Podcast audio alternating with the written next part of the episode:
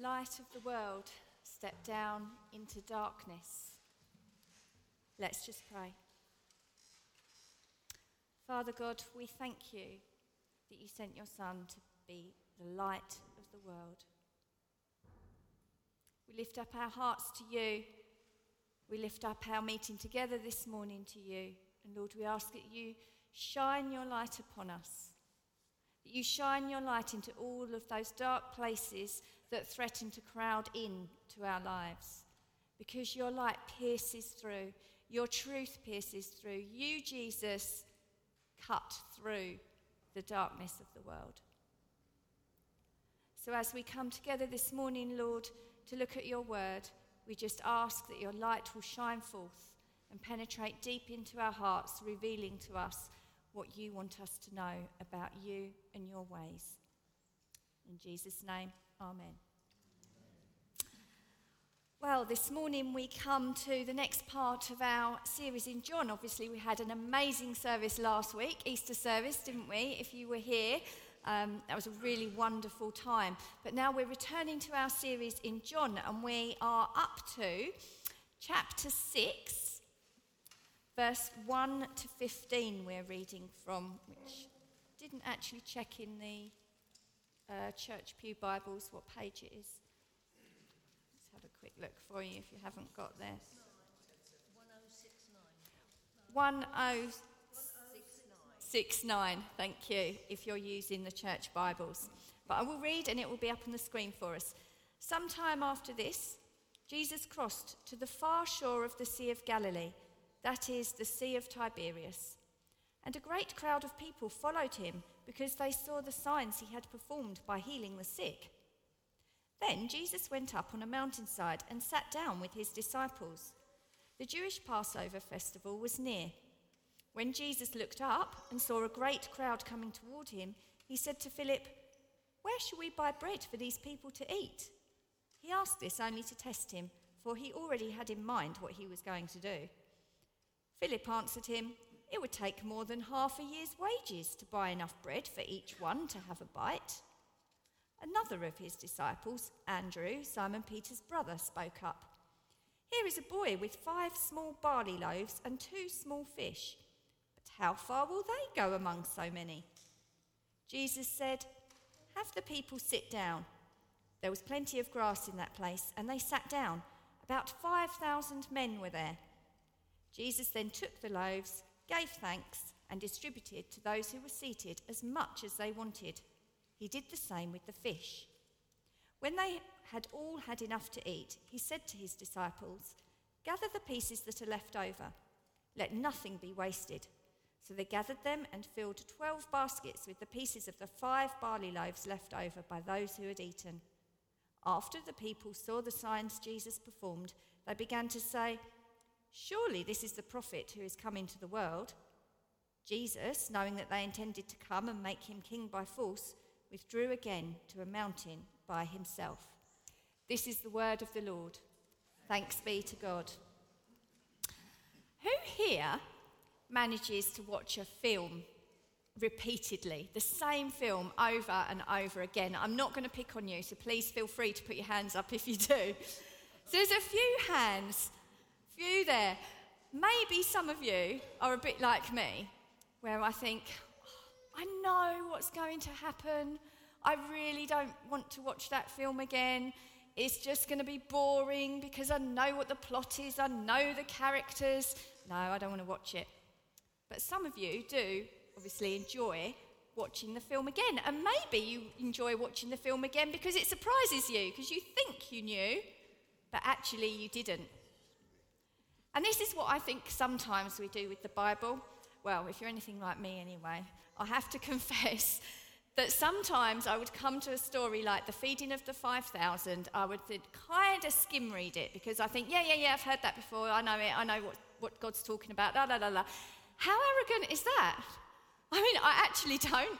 When I go back, to the real nitty gritty of these basic stories that maybe we grew up in Sunday school with or we've heard, been preached about or not, God reveals new things. He opens the eyes of our hearts Time and time again, He renews us, He washes us with the Word. And indeed, God obviously felt that this was one of those stories that was really important for us to know about and to keep reading because it's in all four gospel accounts Matthew, Mark, Luke, and John. So remember, the more we dwell on the truth of God's word, the more we grow in relationship with Jesus and the more we're transformed into his likeness. So, this passage starts off sometime after this. So, something had obviously been happening before, hadn't it? Jesus had performed many, many miracles, they'd been busy. What do you like to do? Just a rhetorical question. What do you like to do after a busy day? Maybe watch the television, lay on the bed, flop on the sofa. Maybe some of us pray, ask for restoration, rejuvenation.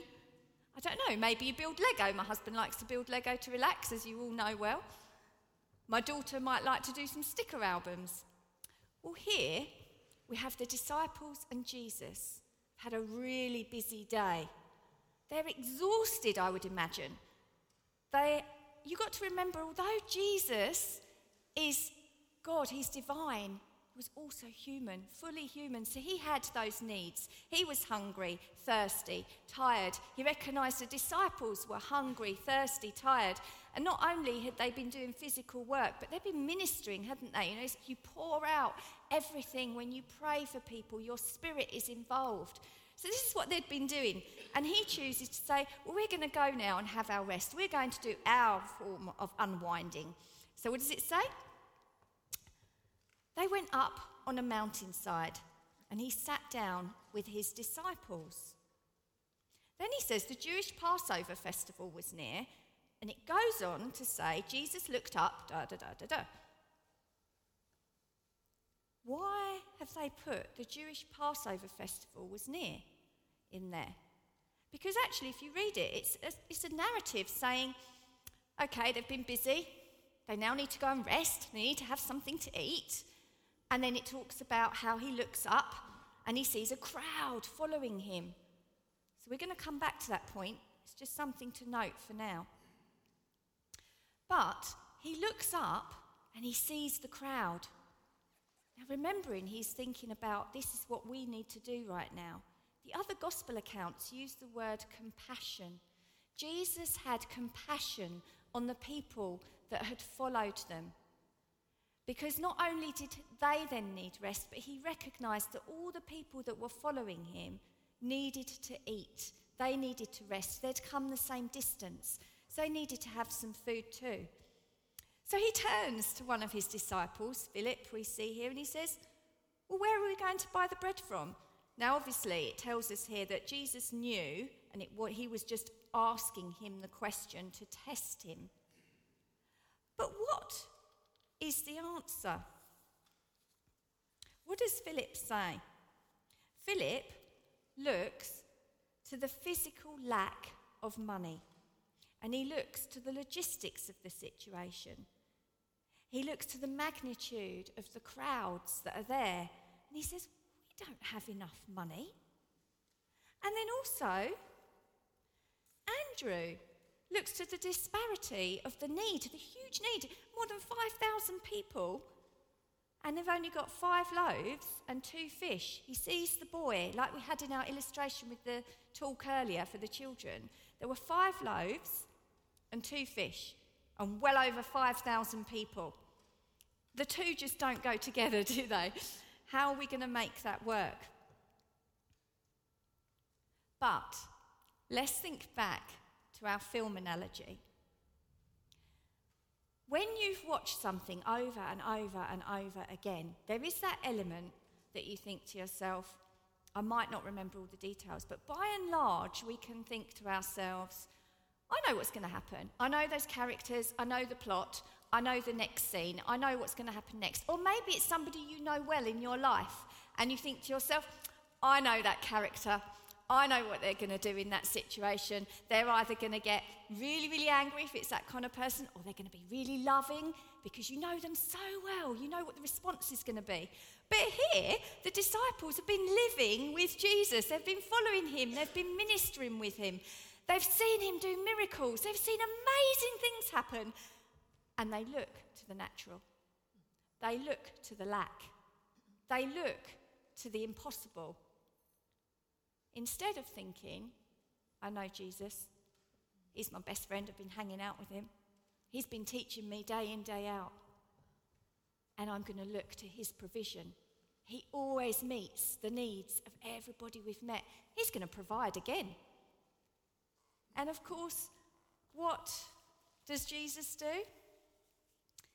He takes the bread that is offered, he takes the little, he thanks the Father in heaven, and it's multiplied, it's given to the masses. Well over 5,000 people. He meets the needs of all that are there.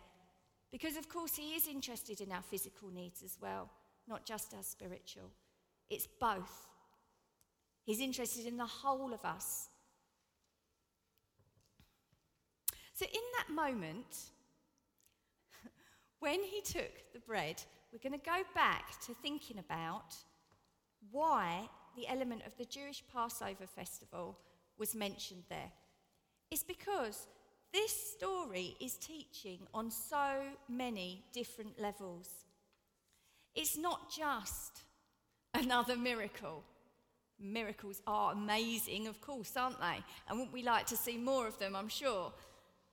But there's more going on here. In that moment, when he took the bread and he thanks the Father, it points backwards in the biblical story and forwards. So it points back to the Passover festival and forwards to the Last Supper. So there's a lot of elements in this story that parallel those two really important events in our Christian life. Now, because we're going to see a lot Uh, more about the bread of life and about Jesus and about the Last Supper as we move through the gospel, we're going to look a little bit more today about the Passover and why it was significant. So, it's the Passover feast was a celebration of God in which he spared the Israelites in the Exodus story. He freed his people, he delivered them from slavery in Egypt. So, when, he, when we're looking that he's giving this bread out, he's giving them a message. He's saying there's freedom in this. There is freedom in what is to come. In fact, parallel to this is Paul as well. He does a similar thing in Acts. He takes bread, Acts 27 33 to 38. He takes the bread, he thanks the Father, and he feeds a lot of people, and they're actually pagans he does that in front of as well. So he's emulating this same story. And there's the other element, isn't there, in verse 9 the boy, the boy who brings the little. He gives from, there's probably not a very wealthy background because he gave the five loaves that were made of barley. Now, in those days, barley loaves usually indicated that you didn't have much money. The wealthy usually ate the bread that was made from wheat. So we can presume that this family that the boy came from didn't have much, but he still gave. Jesus took that offering and he was able to multiply it. In much the same way that when Tom was talking earlier about the children's ministry having grown exponentially, it's because we took, the church I'm talking about here, took the little that was offered, the few children that were here, and we trusted God. I, this was before I was even here. The church trusted God and gave this ministry up to Him, recruited Teresa as the children and families worker, and look what God has done with it. Exponentially grown. The provision has come. The finances we thank you, Lord, for the finances that have also come. Sorry, I digressed. Back to our passage. so, at the Passover meal, so we're coming back to verse 4. The Jewish Passover festival was near. At a Passover meal, one is required to recline. We don't sit up and eat, don't even sit down at a chair and eat, we recline. Now, I thought when I was looking at this that it showed humility or that it maybe was customary or that it was practical. In fact, it was an honour, as a son wouldn't usually recline in the presence of his father, and a student needed permission from his teacher to be able to sit. So when Jesus is doing this in the, in the story here, if you notice, scoop down with me to distributed to those who were seated. seated. Verse 11 says, Jesus took the loaves, gave thanks, distributed to those who were seated. He'd asked the disciples just before that, have the people sit down. So before he gave the bread out, he wanted everybody sitting. Now, here then is that parallel. He's saying, You are going to become children of God. If you're following me, I am Jesus. I'm permitting you to sit down. I'm your teacher. You are the students. But equally, it's pointing the way towards the fact that as we enter into the kingdom through our faith in Christ, we become children of God, royalty and nobility. Because the other thing about people that ate in this way was it was usually the royal and the noble. So again, there's another parallel. It was also, sitting at the Passover was also a sign of freedom. And so again, here we can see Jesus is saying, You're coming into freedom. Those that are following him at this, um, the feeding of the 5,000, they're coming into a place of freedom. Again, back to that Exodus story. They've been freed from slavery. Those people following Jesus, including us today, we are being freed from bondage to sin. We're being freed from death. We're being freed from slavery and oppression and brought into new life in Christ. And then, another key part of this passage is the bread was collected and there was an abundance, wasn't there? This wasn't just a little snack. You know, when you're out for the day and you think, oh, let's pack a few snacks for the children, pack a few snacks for me because I'm definitely going to be hungry. It wasn't that. It wasn't just taking the edge off.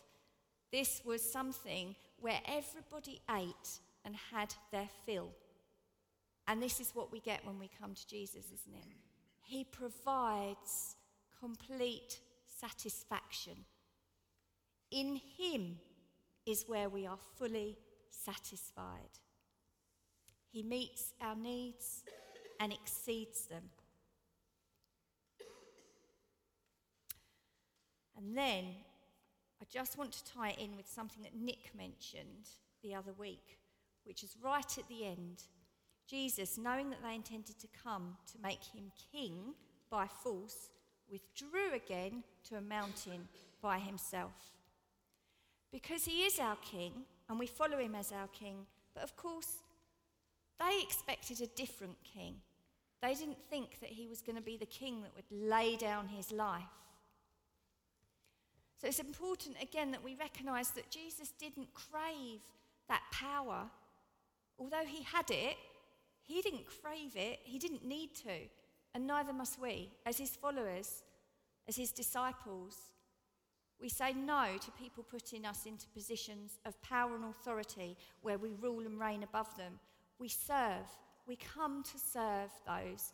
And Jesus lifts us up. He's the one that reigns on the throne, which I also think you mentioned earlier, Tom. So let's have a look back, a little recap at what we've learnt from this passage this morning. First of all, we've learnt more about Jesus, our provider. With the little that we have, we can give thanks to the Lord and trust Him for the provision. So, just like to interject here and just pray that with the little that we offer of our services and our time, that God will multiply that and that we will see the need that we have in the children's team and the youth team be met and exceeded. So, if you'll just join with me for a minute. Father God, we do thank you that you meet all of our needs, both physical, practical, spiritual, emotional, mental. And Lord Jesus, we give to you the need of more ministry team members in the children's and the youth work. Lord, we give to you what we have. We thank you for that provision. And we trust you, Lord, to provide. In Jesus' name, Amen. So we have Jesus, our provider. We also have a foretaste of Jesus, our sustainer, the bread of life, which we'll be learning about more over the next few weeks. Let's remember when we face difficulties or lack in life, let's remember to think about who Jesus is. What do we know about Jesus? What has he done in our lives so far? And if you haven't got that to draw on, let's look in the Bible. Let's learn more about Jesus through the written word. Let's learn from our community. Let's learn from the tradition of the church, the people that have gone before us. Find out more about Jesus and why he's our sustainer, how he's our sustainer. We've also learned that he's our role model. So he showed compassion when people came with need. He had needs, his disciples had needs. But he said, You know, we need to meet the, the needs of people around us. And we can do that too. In him, he provides us, with enough to overflow with grace and provision to others. So I've just got a little visual to leave us with that should come up help us to just remember when we're struggling or when there seems to be lack and the physical in front of us doesn't seem to meet the need that we can see. We have the underpinning thanks and trust in our Father God. We can ask our Lord to provide, we then we receive it and we give to others. But of course, the reason I've done the circle is because we can be at any point in this. So we could be in a place of receiving already and we give, and then we might need to ask again and we go round. We might start from a place of giving I know I've been in a place in my life, for many years it was, where I literally had not enough money to buy the basics. I couldn't afford a tube of toothpaste. But I still tithed, and this isn't a tithing message, but it's just a pure example of the life that, that I have experienced. And when I just continued to tithe because that was important to me, it was something that God had laid on my heart that is important to give from the little I have, like the widow who gave her last two coins. You give the little and God provides. And you know, some days I would find five pounds in my pocket, open my purse, ten pounds. I don't know whether God laid it on someone's heart when I wasn't looking to sneak it in there or whether it was literally just a miracle that it appeared. But it was there, I was provided for. I never went without. I might have been a bit skinny, but I didn't I didn't ever have nothing because God provided and I stayed faithful to him. So let's just finish off and pray as we hand over back to the band and the worship team. Father God, we thank you for your provision. Father, we thank you for your provision in Jesus. We thank you that in him all our needs are met. Lord, we thank you that you care about our whole being, the whole of our lives, and those around us, those that we touch, those that come to us. Lord, may we be good disciples of yours, those that point the way to who you are, Jesus. You know each and every one of us, Lord. You know every hair on our head. You know our very deepest need. And Lord, I just ask that you will meet the deepest need of every person here, tuning in, anybody that come in, comes into contact with this message this morning. In Jesus' name, Amen.